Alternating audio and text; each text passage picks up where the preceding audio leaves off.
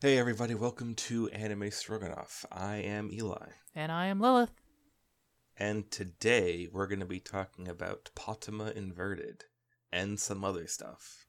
Yeah, mostly uh, inverted though, because Yes. it's uh, well, it's one of Eli's favorite uh, anime movies. Uh, Not just favorite anime movies, favorite movies in general. I don't really, Oh, really? differentiate between animated movies and non-animated movies, but Fair enough. I, I've seen roughly, I, I'd say this is a good estimate. I say because I have a list that I've been writing them down, but every so often I'll forget.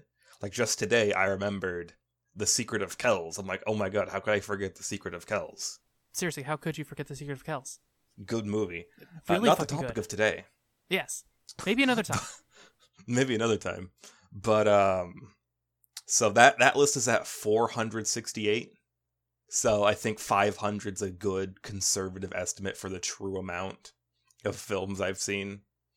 Uh this is in my top 10. Damn. So literally in my opinion this is one of my favorite top this is in the top 2% of films.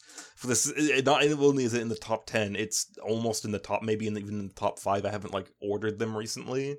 So yes, this could quite possibly be in the top 1% of films in my subjective opinion. I mean, still coming from you, that's high praise.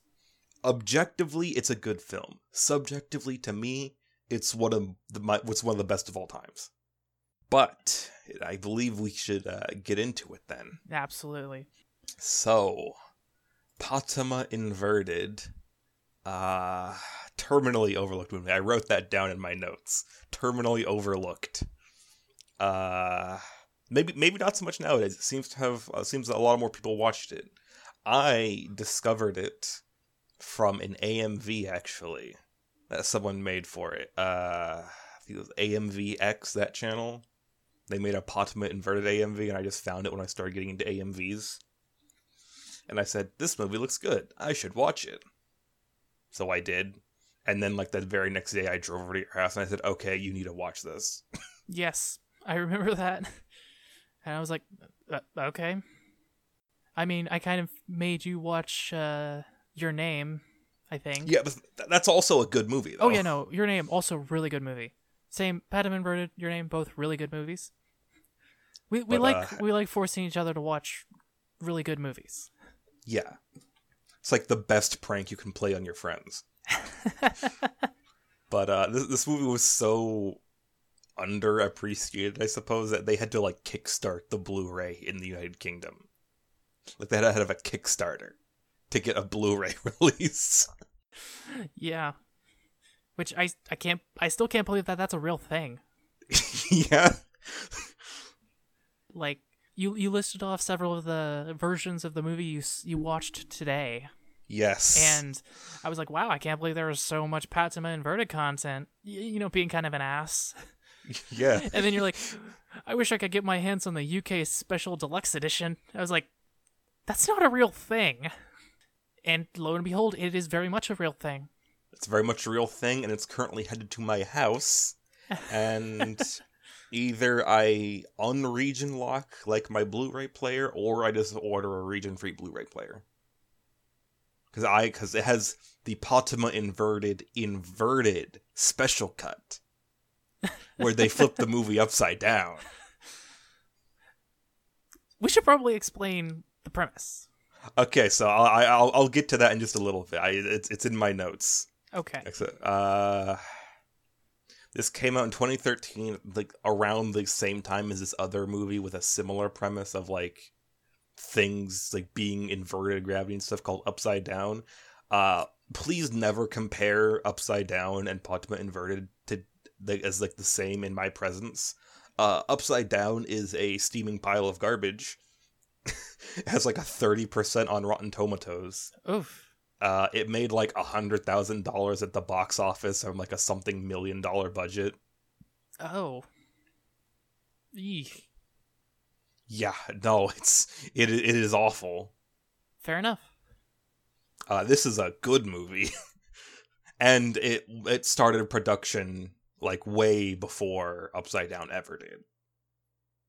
They just happened to come out at the same time with a similar idea, I guess. Uh, and this this is part of what probably like a 10 episode i'm not we're not making a 10 episode series on this but like the difference of why animation is so important to continue as a medium compared to live action the director straight up said that he could never have made this film in live action. He's like 3d no never would have worked. Yeah, I I have to agree with that. I mean, But, uh, maybe if you like poured money into it, but even then, if you poured way more i mean they they made a upside it's not the same movie but i mean that one flopped horribly. Yeah.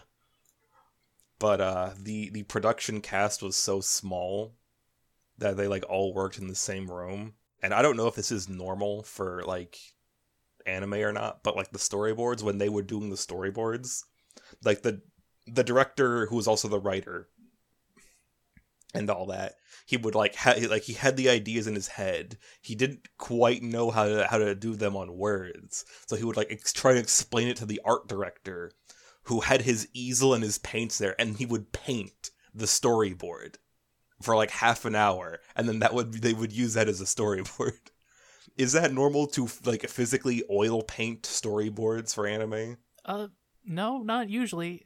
Most of the time, it's just like pencil and uh, like thumbnail sketches. okay well they they they oil painted the storyboard for this movie That is insane. I mean, it makes total sense now. It's like, duh. yeah uh gorgeous film amazing Absolutely. cinematography Ugh. but now let's get into this All right. So, just have a, a nice, amazing opening shot where so you got the, you know, you got your opening credits. You know, things are you know it's scrolling up across the screen, you know, up. Uh, you know, just introducing like you know the director and the archive and all that stuff. And you just have like people talking in hurried voices in the background. But then slowly the clouds start like melting upward, and the buildings and the cityscape in the background start floating upwards into the sky and just hear like panic and screaming. And then just like smash like smash to the future. So basically what happened was at some uh, uh, in in 2067 scientists were experimenting to try and use gravity to like manipulate gravity to produce like unlimited clean energy and they accidentally like broke gravity kinda they accidentally inverted the gravity, the like, gravitational forces, how they work on most of the people and objects on the surface of the Earth, which proceeded to float off into the sky, and then everyone died. Except for the few people who didn't have their gravity inverted, and few people who managed to, like, you know, hang on to something.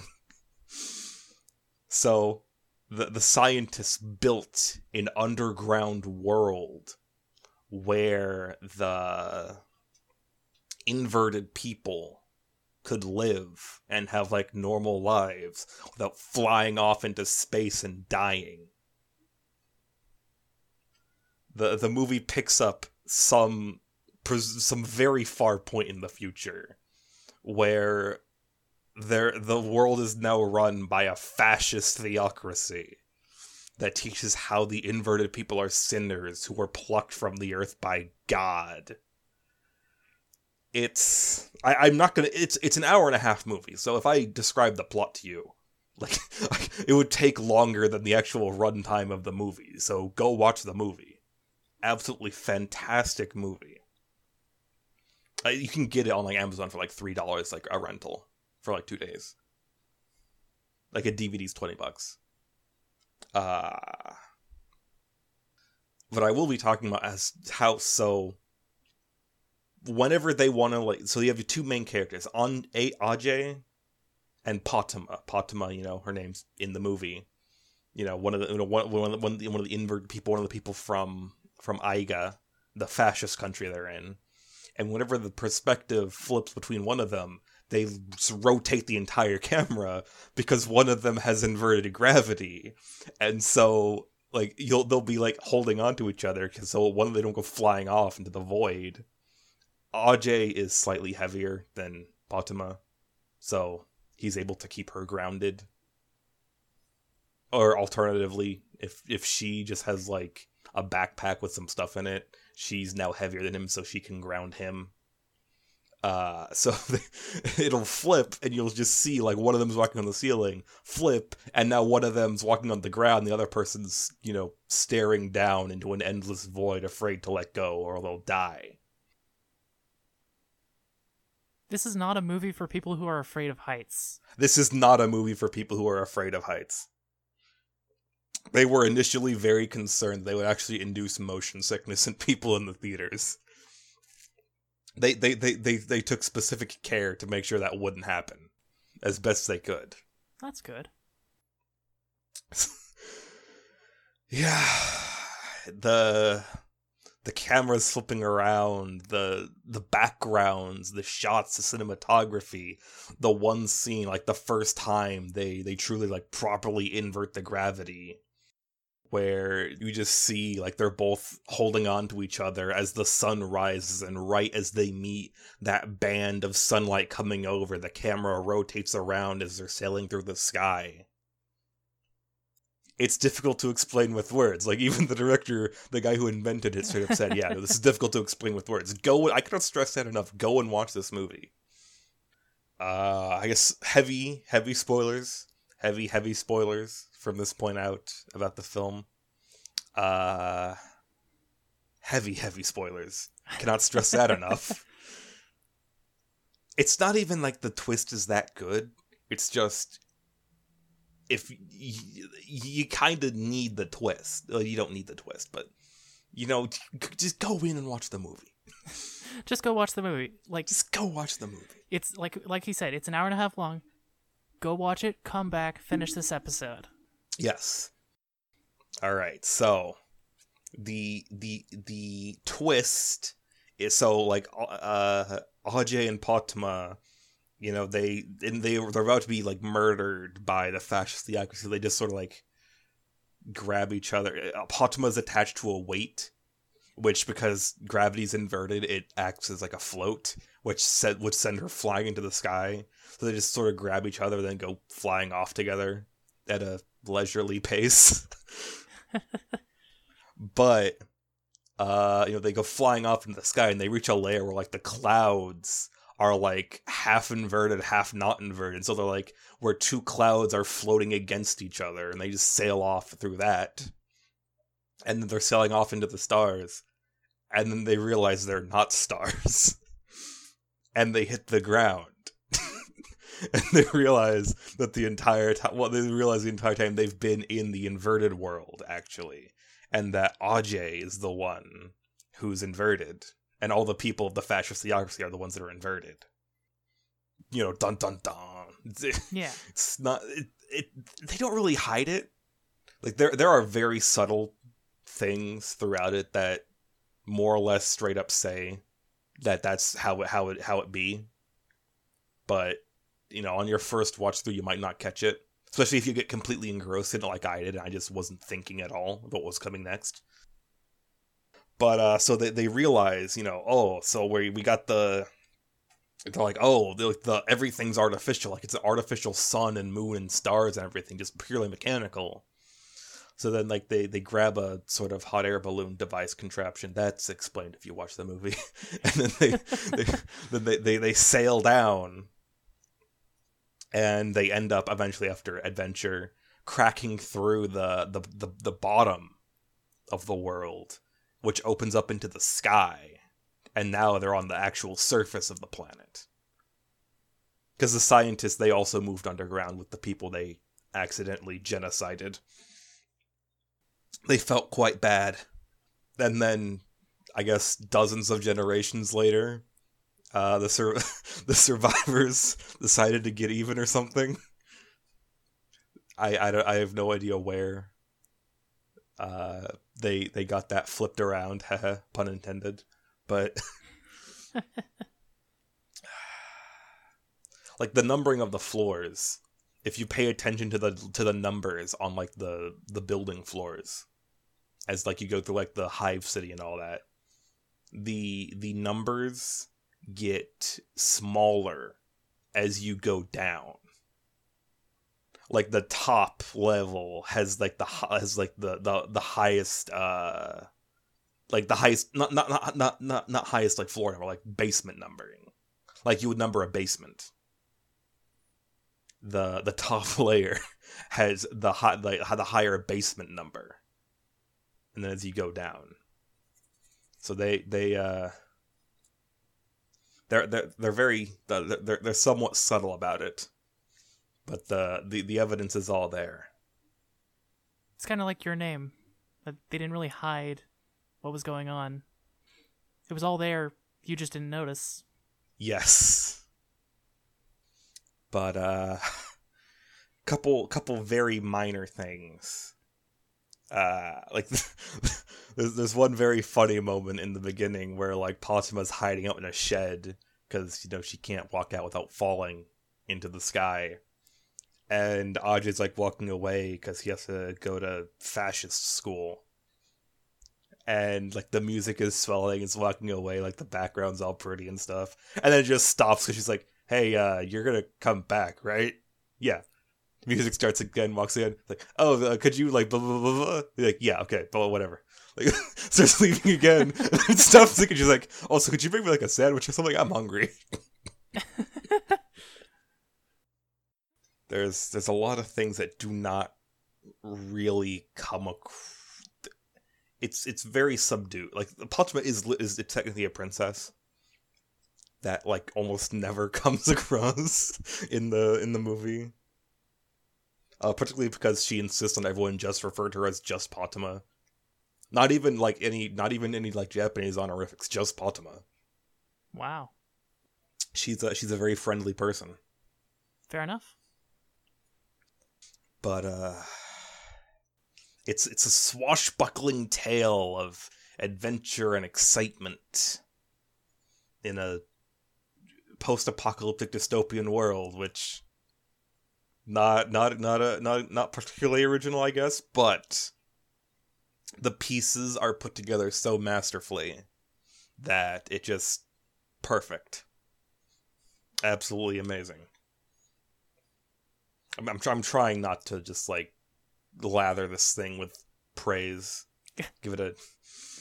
It's it's it's a fantastic movie, but like don't don't don't don't think I'm trying to like hype it up. I mean I am, but I mean by all means. It's such a such a good movie. Uh, it's, I, I heard a lot of people complaining about how like the oh the romance between Patema and Ajay like it doesn't have like chemistry. It's uh, it's, it's not a romance story. I feel like I, I, feel like I have to stress that. Like the, the director specifically, like like made it deliberately ambiguous so that you could see it as romance if you wanted to, but it's really more of that like Studio Ghibli. Ah, yes, we have spiritually matured as people because we've met each other and we've created a deep bond of trust sort of thing. That makes sense. Yes. Like the at the beginning they have net they have net rocket launchers that they use to shoot weighted nets to capture inverted people for like sticking in glass jars and poking. Uh I'm I'm not joking. Like they they have a dude preserved in formaldehyde in a glass jar. Oh yeah, I forgot about that. yeah. That was really fucked up. Yeah like the leader of the fascist dude is like weirdly obsessed with Patema. Like he likes to like dangle her over like the edge so that he can taunt her with like, "Yes, I could let go at any moment." Ah, the way she clings in fear, it it excites me. He is so messed up. yeah. That impression you did was very creepy. like super creepy. He's a creepy dude. Yeah, I know. But uh was I was I going on about? Oh yeah, so like the net guns. So like in the beginning, you know, Patema and Ajay are trying to escape from the the the, the Gestapo, which are wearing like funky gas masks that have glowing red eyes and carry like batons and stun batons and stuff, and they have net rocket launchers. They shoot them with a net rocket launcher, but because they're not like holding on to each other tightly. They just knocks her out of his hand and into the net. Then at, towards the end of the film, you know, they do it again, but because they're grasping onto each other, you know, quite quite tightly, doesn't uh, you can't capture them. They, they they establish a very deep bond of trust. It's, it's nice. But uh such a they use Esperanto in this movie. Like the beginning when the people are talking they're talking in Esperanto. And then the ending songs in Esperanto. Oh yeah, that's right. You mentioned that a while back Yes. when you were like in the middle of learning Esperanto. Because I, I I had discovered Esperanto at some point, like way in the past, and I'm like, oh, that sounds like it'd be fun to learn just to screw with people. And then, uh, you know, I watched Patema Inverted, and I'm like, hey, wait a minute. and basically, it made me remember, oh yeah, like I sort of intended to learn Esperanto at one point, so that made me maybe get off my ass and actually go and try and learn Esperanto, and it's going okay. I'm I'm doing somewhat okay. It's not that it's a hard language to learn, it's just that I'm a very lazy person. This is true. But yeah, so uh uses uses Esperanto in the in the in like the the staff commentary, like the the voice, the VA people. They're talking about how like the opening was in Esperanto. And and the the voice of Patema, she just goes like, "Yeah, I had no idea what this was." I'm like, "What language are they speaking?" So it goes Esperanto. So someone else says, "You mean the language that doesn't exist?" oh, I mean, oof. yeah, just and and the use of Esperanto kind of uh fly the kind of segues into my second point about this as and that one of the reasons why I like uh Patema Inverted way way more than I probably should is that it heavily reminds me of uh the golden age of science fiction. Those those types of stories from like the the later edge the later the late the later half of the golden age of science fiction so i just kind of want to talk about that for Oh, a bit. Absolutely. Uh, so the golden age of science fiction it's kind of it's one of those things where it's not like a it's not a style it's like an era. So there's no real mold but they all sort of are following similar ideas.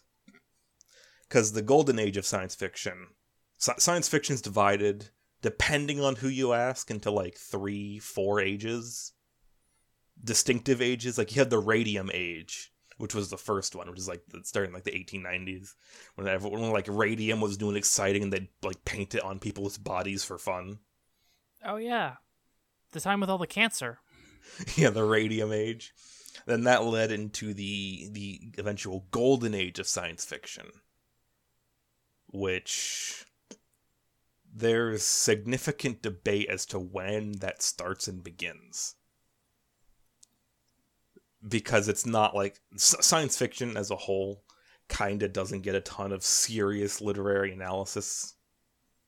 It's it's seen as more of a mass market type deal. Yeah. but uh so there's this but so roughly how i how i put it some people say like 1938 to 1946 i'm like hell no because if you ended at 1946 you're leaving off a bunch of heinlein's like later like middle works like and you can't have the golden age of science fiction without robert a heinlein and isaac asimov and Ro- and gerald uh F- Geraldine Foster. You, you can't have it. Yeah. So I ended in 1959, which is the same year that Starship Troopers came out, because Starship Troopers is when Robert A. Heinlein uh, switched styles very drastically. Really. Yes. And so the, the golden age of science fiction, I'll, I'll get back to that, put a pin in that. And then you got uh, new wave science fiction, which came afterwards, which was very much a product of, you know, the societal changes going on in the 60s and 70s. Uh, kind of ended in the 70s, some say it went on to the 80s. And then, like, the 1980s to, like, the early aughts was what some people call the diamond age of science fiction.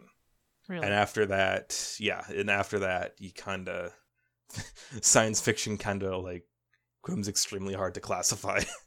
yeah, that's true of a lot of times when you get way too close to the present. yeah, there, there, there's not a lot of distinction in modern science fiction. It's it's branched off in so many ways. Yeah.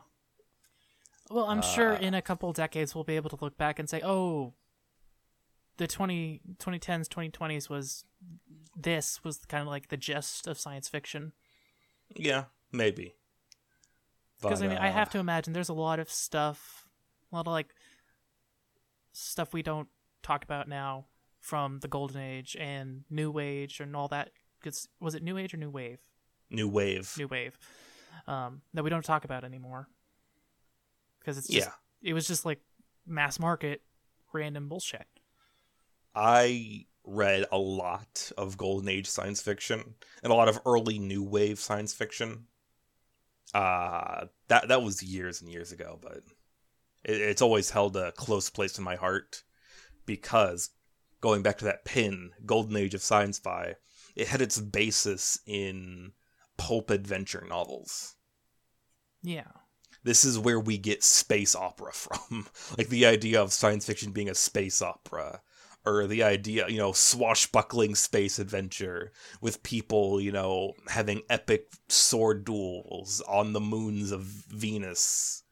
And, you know, alien invasion of the outer colonies that's defended by a guy with his atomic rifle that shoots explosive atomic bullets. I'm not entirely joking about that last one. I, there is a distinct passage from an old sci-fi book I remember, which the guy talks about how great his .20 caliber atom rifle is because it can punch straight through a starship hull. But that that pulp adventure, the swashbuckling, pulp is not a bad thing. I feel like I, sh- I should say that people use it as like a derogatory term. They do? They do. They do it so much. That's that's really weird because every time I've heard pulp be talked about, it's always it, okay. That might be because I follow a lot of people who also enjoy pulpy novels and stuff, like the swashbuckling type of adventures, which is also something I very much enjoy. Yes. Because because pulp, it's like, oh, it's mass market. It's for the masses. It's meant to be enjoyed.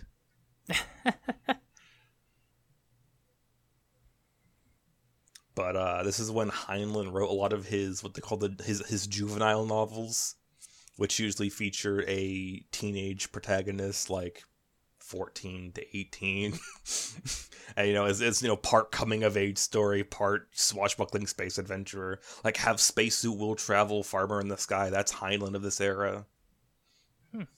Interesting. i mean have uh, farmer in the sky was literally serialized in the boy scouts magazine That's interesting.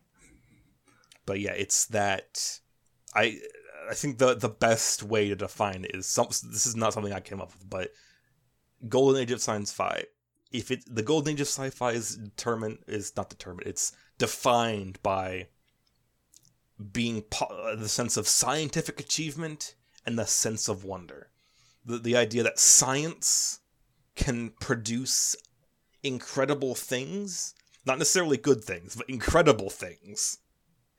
And you know the sense of wonder of discovery of adventure. You know it's not uh you know the matrix where it's like oh you know we're all plugged into machines and the world's dirty and destroyed. No no, no used future in this one no. Everything's sleek there's hope things are gonna be great and there's gonna be sword fights on the moons of venus I kind of want to have a sword fight on the moon of, on a moon of Venus. i don't think venus has moons You know, I don't think they do. I don't think it does either. I'd have to go double check. I know Mars has moons. Let's go fight on the moons of Mars. let's go fight on the moons of mars We'll jump from one to the other, clashing swords as we do so. But yeah, the golden age of sci-fi. I say 1935 because that's when Isaac Asimov started getting published in like science fiction magazines.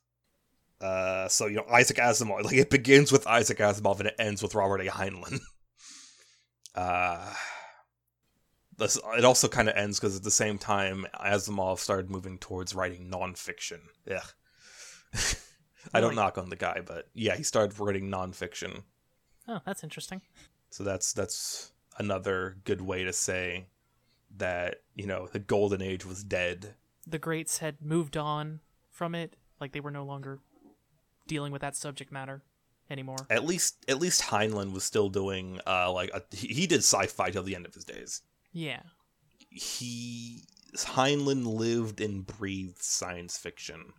It's just that with Starship Troopers, everything completely changed. Really? It it went from like the the the young adventure novels to uh I mean Starship Troopers, a guy uh well, funnily enough, the guy Robert A. Heinlein who's sometimes credited with helping to start the hippie movement, he did not like hippies. the dude the dude believed in free love and recreational drugs and he was a nudist, but he hated hippies. That doesn't make any sense. He he didn't he didn't like what hippies had become, I guess. Oh. He was an old hippie. Oh, he was he, he didn't like like the yuppies. yeah. Gotcha. Uh That makes sense. you know, it's about a dude who joins the space army to go and fight uh, a bunch of space insects in power armor. Robert A. Heinlein technically didn't invent it. Like there was a much earlier, I believe in 1934, a guy mentioned like the idea of like a powered suit of armor. But for all intents and purposes, Robert A. Heinlein invented and codified the concept of power armor like just the idea of a of a modern knight in armor, Huh. what like space age, in a suit of armor that a guy can leap entire buildings and it shoots atomic rockets and it's completely bulletproof. So what you're saying is we have Heinlein to blame for GW's Primaris releases. I guess That is a very specific fandom joke, and I don't expect anyone to get it. I didn't even get it. Good. Oh wait, no, Games Workshop. yes, Games Workshop, Warhammer 40k. I get it now. Yeah, Space Marines. But, uh, He he no, he he, he basically invent he basically invented Space Marines. The mobile infantry. They they put themselves in power armor. They climb into a metal ball and they shoot themselves out of a cannon at the planet's surface. Uh. Okay. But uh So so anyways, Then later on- he wrote uh Stranger in a Strange Land. That's the one that's credited with starting the hippie movement. That's about a dude who Wait, like I remember this one. Uh, Yeah, he gets like kidnapped by Martians and raised on Mars to have psychic powers and goes around convincing people of the And he- merits of free love. Yeah, he he he forms a uh, what you call it a polyamorous sex cult or something Yeah. based around enlightenment. yeah. I, I remember because uh, OSP did a did a uh, classics summarized video on it, and it was hilarious Yeah, that was that was Heinlein. yes. And then he also did The Moon is a Harsh Mistress, in which there's a matriarchal society on the moon of prisoners that rebels against the evil, corrupt, earth based government. So they can go off with doing moon stuff. Probably a bunch of involving a lot of free love. but not gay free love. I don't know. Heinlein was uh, was, was was pretty open minded about stuff. Uh, I I mean, don't- according to I mean, it was Strange also, Land, it was the fifties, but all I'm saying is, according to well, at least according to the OSP summary of Stranger in a Strange Land, he he did not like gay people, or at least not gay dudes. He was fine with gay women though. I wonder why. hmm. I'm rubbing my chin right now. In any But, uh, case, yeah, the the golden Heinlein. age of of science. Yeah, I'm, I'm gonna move off Heinlein for now, but uh, yeah, Robert A. Heinlein. I mean, he's one of the three. Uh, it was Alan Dean Foster. I, I, I think I'm I've said that guy's name three different ways. probably. Uh, I'm pretty sure it is in fact Al- in fact Alan Dean Foster. Yes, it's uh, Alan Dean Foster. But Alan Dean Foster, Isaac Asimov, and Robert A. uh, Heinlein. Robert Heinlein. And I don't even think I don't even think Foster was like inactive until like the like 60s 70s. He was not part of the the golden age. But he very much had the golden age spirit in him. Ah. Makes sense. But yeah, the the golden age is just tr- dear to my heart when you have, you know, just it's whimsical, it's fun. It's remember fun? No, coronavirus killed it. It's it's it's it's science fiction like the new wave. It was like, "Oh, you know, science fiction, we have to we can't go on about outer space anymore. That's boring." You know, we have to talk about extremely serious issues on Earth. It's just I miss the sword fights. I mean, no reason you can't ha- you can't like say something profound about a serious problem on Earth and also have sword fights. I, m- I miss sword fights. I miss I miss people using psychic dogs to dig up like holes to fight aliens. I that uh, that's actually that's a thing. Incidentally, that's I'm not joking that was about a real that thing. one. That, that that that's Starship Troopers. Oh, okay. Starship Starship Troopers may more or less mark the end of the golden age, but Heinlein Heinlein Heinlein changed. He didn't change that much. it was still really weird. yeah, it's people using psychic dogs to fight alien insects. I don't think that was in the movie. No, the movies the movies absolutely nothing. The the, the guy who I think it was Paul Verhoeven. yeah, Uh, I think he said he's the guy who did Demolition Man. makes sense. But uh he he, he said he read the first two chapters of Star Trek and gave up because it was too boring for him. Like I'm sorry, Paul Verhoeven, that you have the attention span of a gnat. He literally had someone like give read him the cliff notes, and then basically decided, oh that that, that that's all boring. I'm gonna make it my own thing. They literally only attached the name of the book on there for like to try and get people to go and watch it and spend money. Fair enough. It was originally called Bug Hunt at Outpost Nine. Huh. Okay. But yeah, g- In g- getting case, off Hein- So Getting we, off we are Heinlein we, we, again. we have been really off topic. uh, Golden Age of Sci-Fi, Nightfall. That's another thing I really wanted to bring up. Nightfall, the Isaac. I, yeah, I'm 99% sure that's Isaac Asimov. okay. Uh, Nightfall, kind of. Yeah, it is. That is Asimov. It reminds me a little bit of Patema Inverted because you have like society. They're on a completely different planet. It's not Earth. There's no explanation for why there's hu- there's people on a planet that isn't Earth, other than the fact that science fiction. Why not? Fair enough. Uh, they're on a planet that has 16 suns. yeah yes. That sounds awful. It's perpetual daylight, so perpetual that there are no shadows. Like people understand the concept of the dark, but like they don't truly understand the concept of the dark. And then like the like the scientists, they come to the realization that like a once every like thousand year event is going to happen where there will basically be an eclipse that will block out all light and cause the the the and will bring something that the ancients referred to as night to the planet. You know, the the nightfall, the night will fall. Like, oh my god! It talks about how like not the nightfall destroyed all civilization on the planet. Like it's some horrific, uh, cataclysmic event. And so they're like they're holding experiments to try and figure out this is a short story by asimov by the way so it's Yeah. not it's not a huge thing they're holding experiments like they have a guy go into a dark completely sealed like metal ball with like led lights put into it Uh, because like apparently like you see little lights at, during the nightfall little lights in the sky but they don't know what they are. And they're like yeah we didn't go insane. We don't know what what, what, what it could be. And so they're like they're like reading through hieroglyphics like you know the the nightfall like there's there's points in the sky that drive people insane. And then like they're like they come to the conclusion like wait a minute. Those nights in the sky.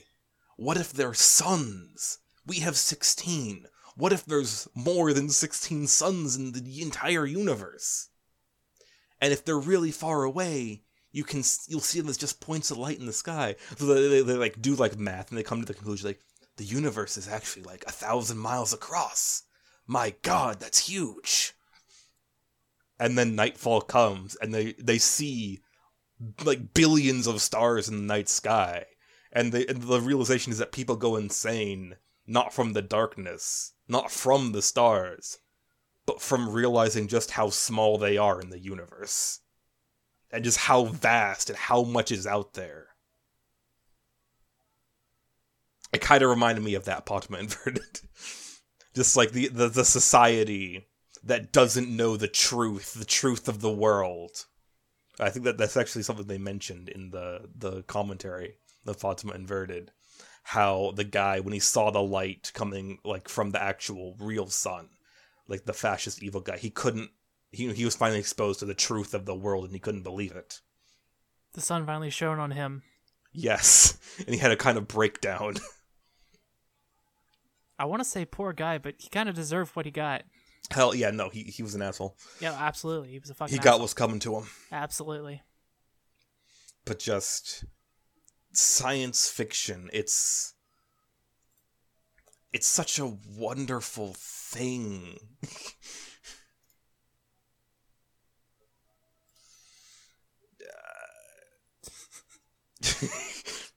I mean, The- personally, it's been very enjoyable listening to you just go on about the wonder and fantasticity, I guess, of the Yeah. golden age. I guess I guess I'll, I'll finish up my rant on the Golden Age real quick. Um, Isaac Asimov said that science fiction. I'm paraphrasing him. Was you know it, it's it's incredibly underappreciated, but the core of it is allowing people to create metaphors for the human condition. You know, it's it's about it enables us to discover and to explore things you know, without being held back by the ideas of reality and keeping things real. And then, uh, back to Heinlein, uh, he believed truly that part of his duty as a science fiction author was to inspire people to create the sort of technology they read about. Like he he that that's what he thought was part of his like grand purpose in life. He he was one of the first people to get it receive like a carotid bypass surgery. He believed that science fiction saved his life by convincing people to strive for discovery and innovation. Right let me, let me climb off my soapbox now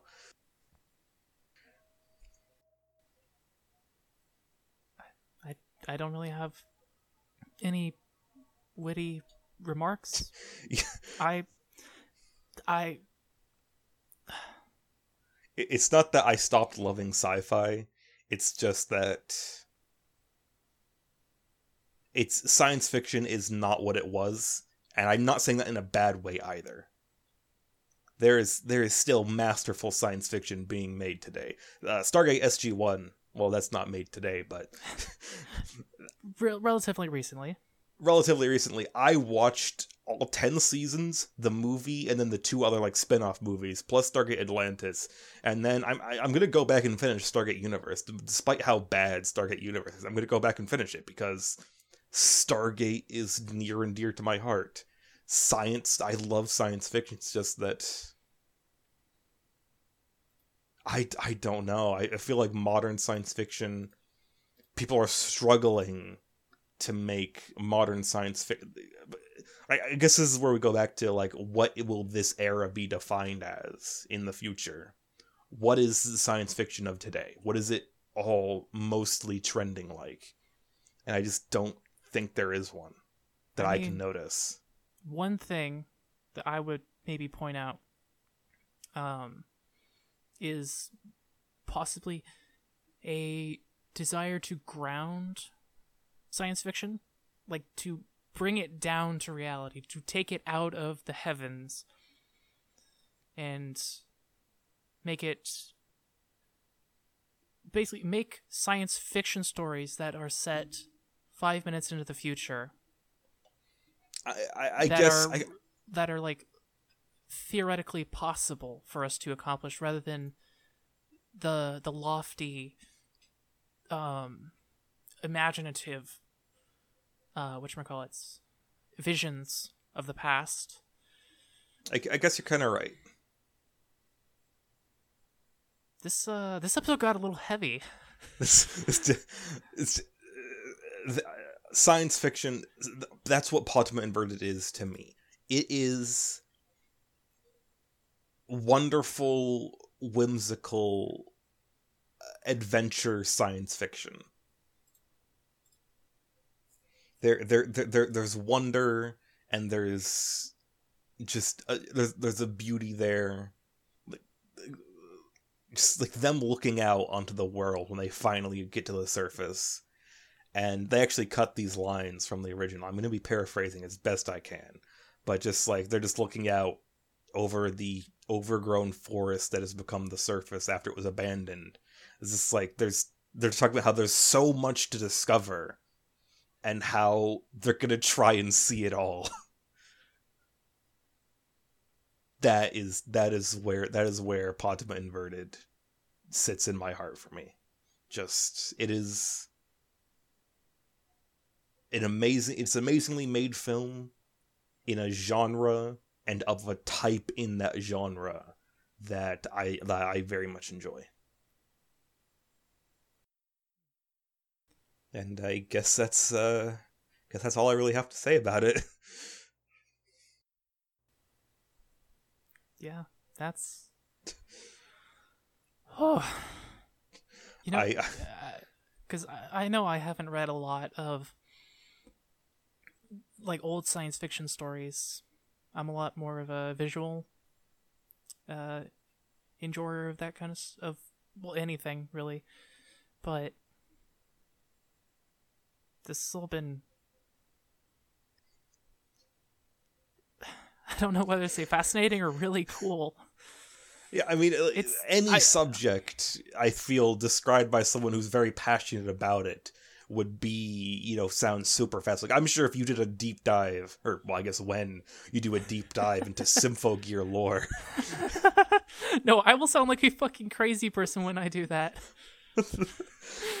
and it is absolutely appropriate that I sound like a fucking crazy person when I do that. but, But- it's just uh, but yeah, it's just because I mean, this whole time I've kind of, I've kind of had it in the back of my head, like, uh, uh, oh, let's talk about uh, the things that didn't work in the movie. But I'm like, after after the after all that that we just talked about, I I don't want I don't I don't want to. yeah, I don't even care. yeah, That was amazing. for me, you can forgive basically any flaw from it because it it scratches an itch that hasn't been scratched in so long. But yeah, there's not much more I can say about it. Like, if you want me to like nitpick the nitty gritty, uh, I mean, the art, the art's beautiful. yeah i think the only complaints we had when we watched it the first time like one uh gravity when they go floating into the sky gravity doesn't really work that way 'Cause they- yeah, they, go that's really slow the whole time and gravity is an acceleration force Yes, it doesn't matter because it's it's it's such a beautiful i mean that scene itself is beautiful yes, um, absolutely. and then And I think the only like other major complaint is that the the female classmates of Age doesn't really do anything. yeah, she, uh, she, the novelization, which I they they don't like, it's not like available in like English, I believe. of course. Uh, as as all, you it's very difficult to get your hands on Patema inverted content. But uh, the the the novelization goes into basically she exists solely to show that, like the the it's not like Age's the only person in this fascist dystopia that's ever wondered like what if we weren't in a fascist dystopia. She's basically just a stand-in for everyone else, in that yes, people are genuinely people in this world. It's just Age's too stubborn minded to just keep his head down. Literally. yeah. and I think well, this might not be like a complaint we had, but something we noticed is that it, it kind of felt like a entire one core anime that was condensed into a single single Yes. arc. it is quite fast and that would have been a complaint originally for me but now when I when I when I when I looked back, you know, and truly thought about how I felt about this movie, I realized that's part of its pulp adventureness. Like if you were reading like a, like a chapter a week, and it's just like it had to like go lightning fast in a magazine, where you know you're they you got to keep the word count down because if you make it too verbose, the magazine will reject it. so it goes fast, but But it, it's, it, doesn't it- it overstay ki- its welcome. yeah, but like going fast, like you just said, it kind of lends to that pulpy golden age feel it has. Yes. And this is coming from a guy who enjoys long movies.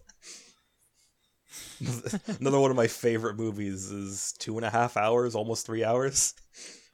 Goddamn. Yeah, I, I, I like long movies. Uh, short movies, they do it for me too. And when they do it for you, they really do it for you. Yes.